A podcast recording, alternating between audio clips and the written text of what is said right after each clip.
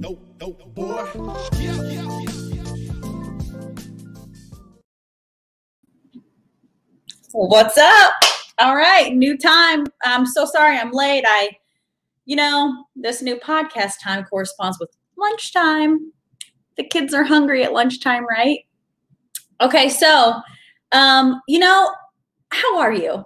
Happy Tuesday. I'm so honored to be here. I want to talk to you today about the big V word. Ooh, what is the big V word? Victimhood victimhood. Okay, so you know, the greatest athletes, the most successful people in life, do you know what they're not? They're not fucking victims. We have such a like perpetual cycle of victimhood in our society that it's fucking crazy. It overwhelms me and it annoys me. So let's talk about how not to play the victim in life. Because when you start playing the victim, give away all your power. All your power. But I want to share with you, I'm drinking some kombucha. Have you heard of kombucha? Maybe we should get a sponsorship from some kombucha. Um, this is good shit. It's really good for you. Uh, it like resets or it um, it boosts your gut health. So the majority of our immune system is in our gut. And kombucha is fermented tea. It sounds kind of gross. Some people hate it.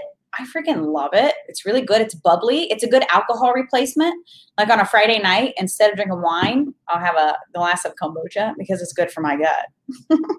gut health is key, right? And if you're an athlete, you need to be healthy. Okay, back to victimhood. So, I want to tell you a story. I like to tell stories. I feel like people relate to stories on a deep level because you know, we all come from like a tribal society. And what did we do in the past? Like we sat around the fire and we told stories, right? Like the elders would share their wisdom with us in the form of stories.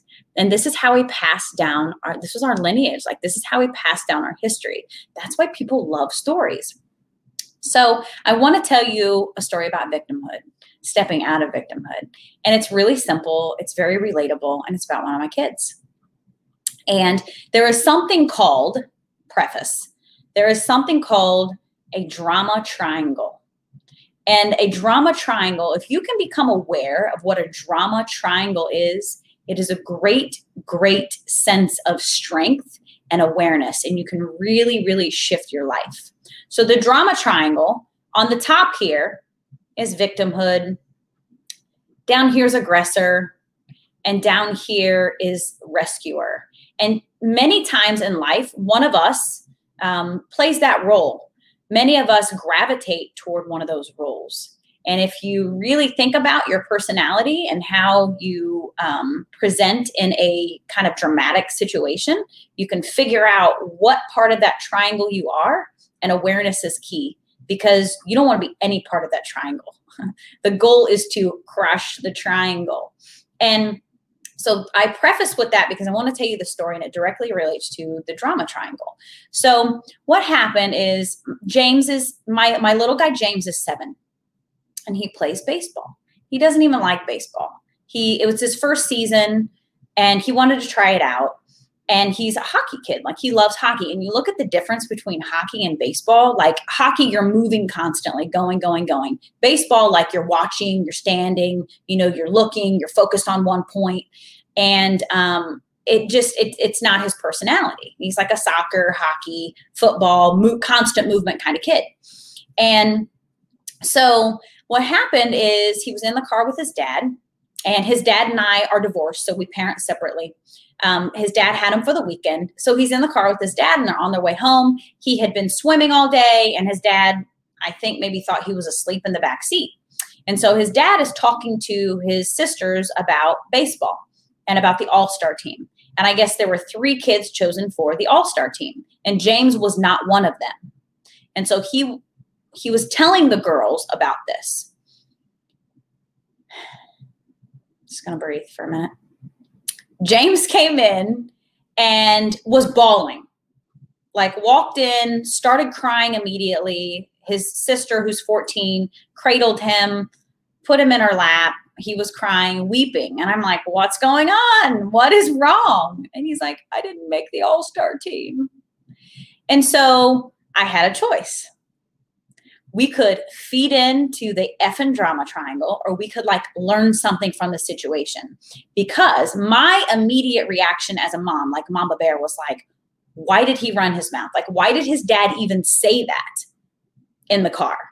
Right. And so that puts me at like rescuer, right? Like, I wanted to be the rescuer. Like, and so I could have been like, dude, what the fuck?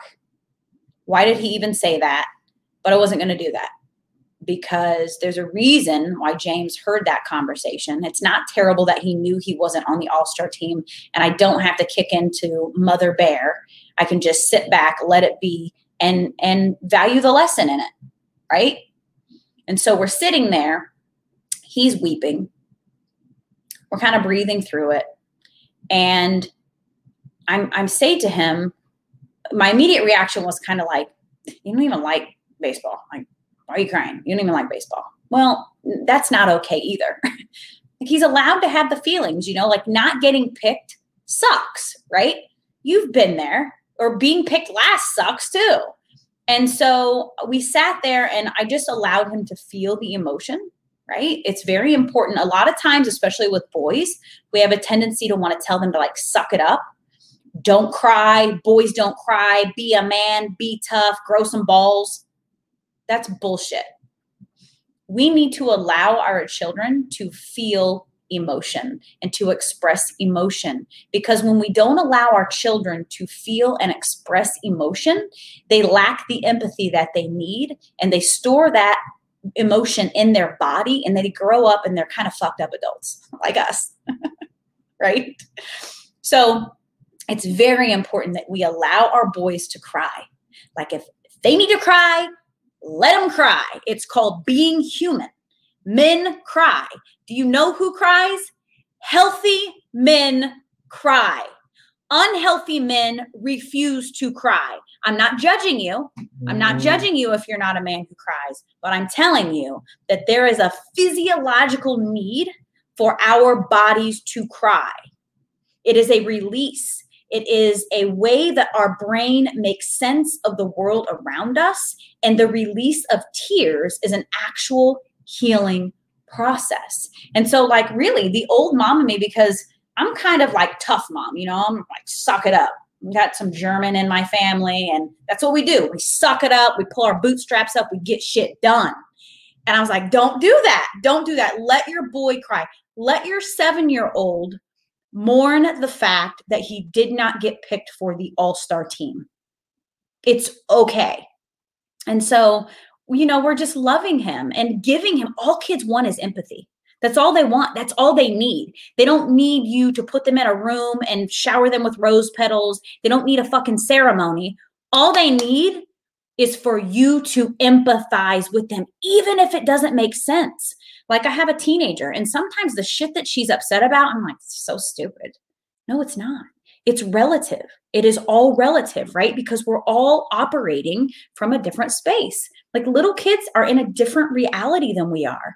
Um, when the toy falls, the annoying ass toy from McDonald's that you've stepped on a million times, it falls and breaks, and the kid cries about the toy. Like it's it's a big deal to them. And so we just empathize and we hold space for them and we love them and we serve them in that way. We serve them in that way and we help them to grow up to be healthy adults when we just empathize with them. That's all it takes. Okay, so back to this specific situation. So James is sitting there crying and he's crying, like he's bawling, like, and he's still crying. And, and I'm kind of like, okay, dude, let's like move this emotion. I'm saying this in my head, not out loud. I'm thinking this. I'm like, okay, that's not appropriate either, Monica. So we're just letting him feel this emotion. And I thought, okay. Um, he then he started talking about how he thought it was not fair because he thought he was better than one of the other kids on on the team. I was like, okay, well, um, do how do I deal with this? Like, because I, I kind of think the other kid was better than James, but I'm not going to say that to him. And it's perspective, right? He has a right to hold his own perspective. He has a right to feel that he is better than that other kid. And it's natural, it really is natural for us to compare ourselves to the people around us because this is what we're taught growing up. Think about it. We're always taught to compare ourselves. And I thought, okay, how can we just like move this emotion through him and um, let him just be done with it and let him feel validated and let his body feel that I empathize and understand the fact that that I validate the fact that he feels he is he is a better player than the other kid and damn it it's not fair. And really it's his reality. If he doesn't feel that it's unfair it's unfair right? Okay so this is what we do. We get up and we move our body. Something to know is that stress and emotion is stored in your joints so something really a really cool tool when your kid is upset and they just kind of can't get their shit together is to get them up take them outside let them stand on the earth and get grounded because the earth has a frequency that will ground us. To go outside and like shake their joints, um, you know, like wiggle your fingers. So I had him shake his joints, I had him shake his wrist, shake his elbows, move his shoulders, and like move his hips around, shake his feet out, wiggle his toes. Um, and that really helped to move some of that emotion out. And then I let him pretend like I was the coach. And he told the coach, it's not fair and this is not a practice that we want to go down the the the rabbit hole with, right? This is not something that we want to keep going and going. Like this is like a pretend practice to like allow him to move out of his body and be done with the feeling of unfairness. And it worked. And so I allowed him to kind of scream and yell a little bit and let his aggression and his frustration and to unpack the victimhood um, so that we could have a logical conversation about what had happened. And so he screamed, It's not fair. I feel like I'm better than that boy. It's not fair that you chose him when I'm just as good. I want to be on the all star team. Okay. So he spoke those words. He spoke his truth because that is his truth. And I honor that. And then he let it go. And I could even see have you ever watched someone who is relieving their stress, like their shoulders drop and they get this like lightness about them. And I could see that in him. So that simple process of moving his body, releasing energy from his joints, screaming a little bit was able was allowed him to unpack the emotion. Okay, but then we move on because we're not going to stay in that space all day because it doesn't serve us to stay in that space all day.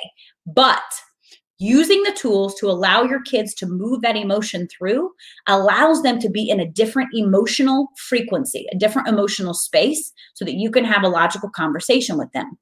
Because you cannot get there from there, right? So if you're angry, you can't get from angry to not angry. Like you can't make that leap. You have to transition.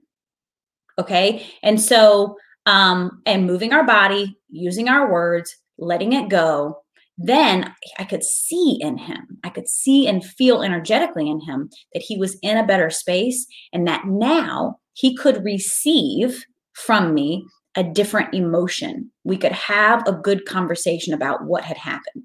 And this is what we did. We talked about how it's his first season, right? So I'm pointing out all of the logical concepts, logical aspects of why he was not put on the all star team to help him like wrap his brain around it. It was his first season. Okay. There are a lot of other kids that have been playing a lot longer. Um, he doesn't even like baseball. you don't even like baseball, dude. it was like, and the thing is, when he was crying before, he couldn't receive that from me you don't like baseball. He could not, he, his brain would not let that concept in because he was so upset. His emotional state was so far from a logical statement. And so I said, You don't even like baseball. And he was like, Yeah, I guess you're right. And so it's really it's so important to like help our kids move through the emotion before you have that logical conversation with them because they're not going to receive it. And so I was really proud of me and I was really proud of him because he was able to receive it. Now let's go back to the drama triangle. Remember, we've got aggressor up here Um, down here, we've got no, we've got victim up here, aggressor down here, and rescuer down here. And so, what could have happened in this situation is okay, really, we're going to call dad aggressor because he's the one who divulged the information. And I'm not judging him, it's not a big deal, whatever. It was a learning, teaching moment for all of us. Aggressor being that he's the one who allowed James to receive the information that he was not going to be on the all star team. He thought James was asleep. If you're just now joining us, he thought James was asleep and he was running his mouth in the car. James was not asleep and James heard it. And I kind of thought there was no reason for him to know he didn't make the all star team. He's fucking seven, but again, it was a teachable moment.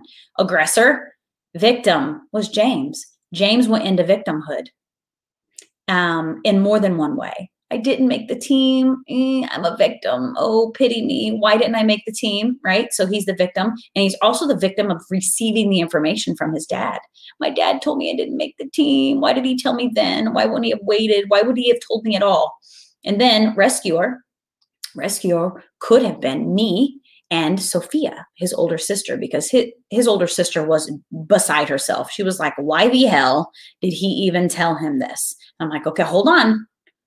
Let's not perpetuate the cycle of victimhood here. Let's understand that there is a reason that James heard that information and that we can turn this into a positive situation. And that is exactly what we did. We helped James move through the emotion. And the more you help a child move through emotion, the more opportunities that you have to help your child move through an emotion, the better they get at it. It becomes a skill, it becomes a neural connection in their brain, and they can do it on their own. And then when they grow up, they're a functional, they're a good, well functioning, productive member of society that can help the world around them move emotion and that can help their own kids move emotion. And when you stay out of that victimhood, when you stay out of that drama triangle, you are powerful. You have now taken radical responsibility for your life, for your emotion, and for creating your own reality. Because when we become victims, we immediately step out of the realm of possibility and we allow the world to happen to us. But the world is not happening to us if we don't want it to happen to us. The world can be happening for us. It is an intentional decision that if you make consistently and if you share it with your kids, it will change your life because we all learned something in that moment.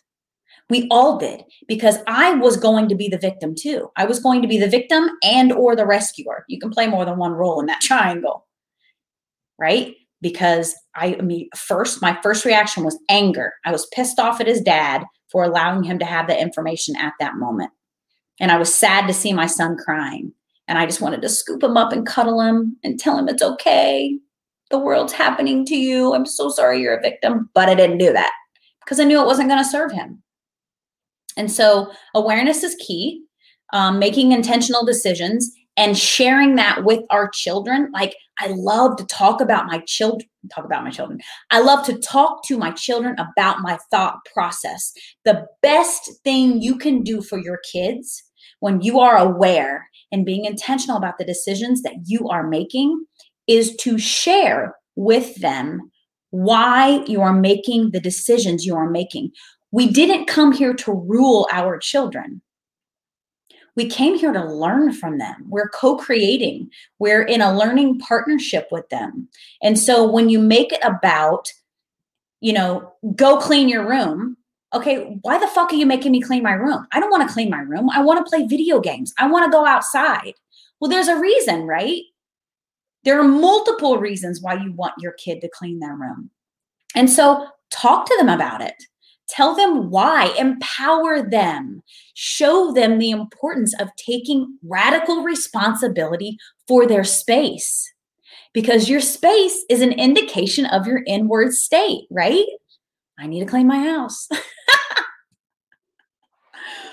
um, okay, I hope that makes sense. Please, if you, oh, I have comments. Oh, hell. Oh, hell no. Katie Garcia. Oh shoot. Hi, Katie. Um, okay. If you have questions, post them in the comments. I would love to know your questions. If you have there are topics you want me to cover, yo, tell me. I am here to serve. I want to know.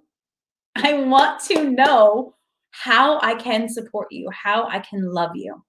Have an amazing day. So I'm on now at 12:30 every day for about a half hour. And um, I freaking love you. I hope you carry this vibration with you for the rest of the day. And I'm go- here to remind you every single damn time that you are a unique frequency. A unique frequency. There is freaking nobody like you. Nobody in the universe is like you. They never will be. There never will be. So, like, take your gift and share it with the world because you owe it to yourself and you owe it to the world. I love you so much. Have an absolutely amazing, amazing day. Bye bye.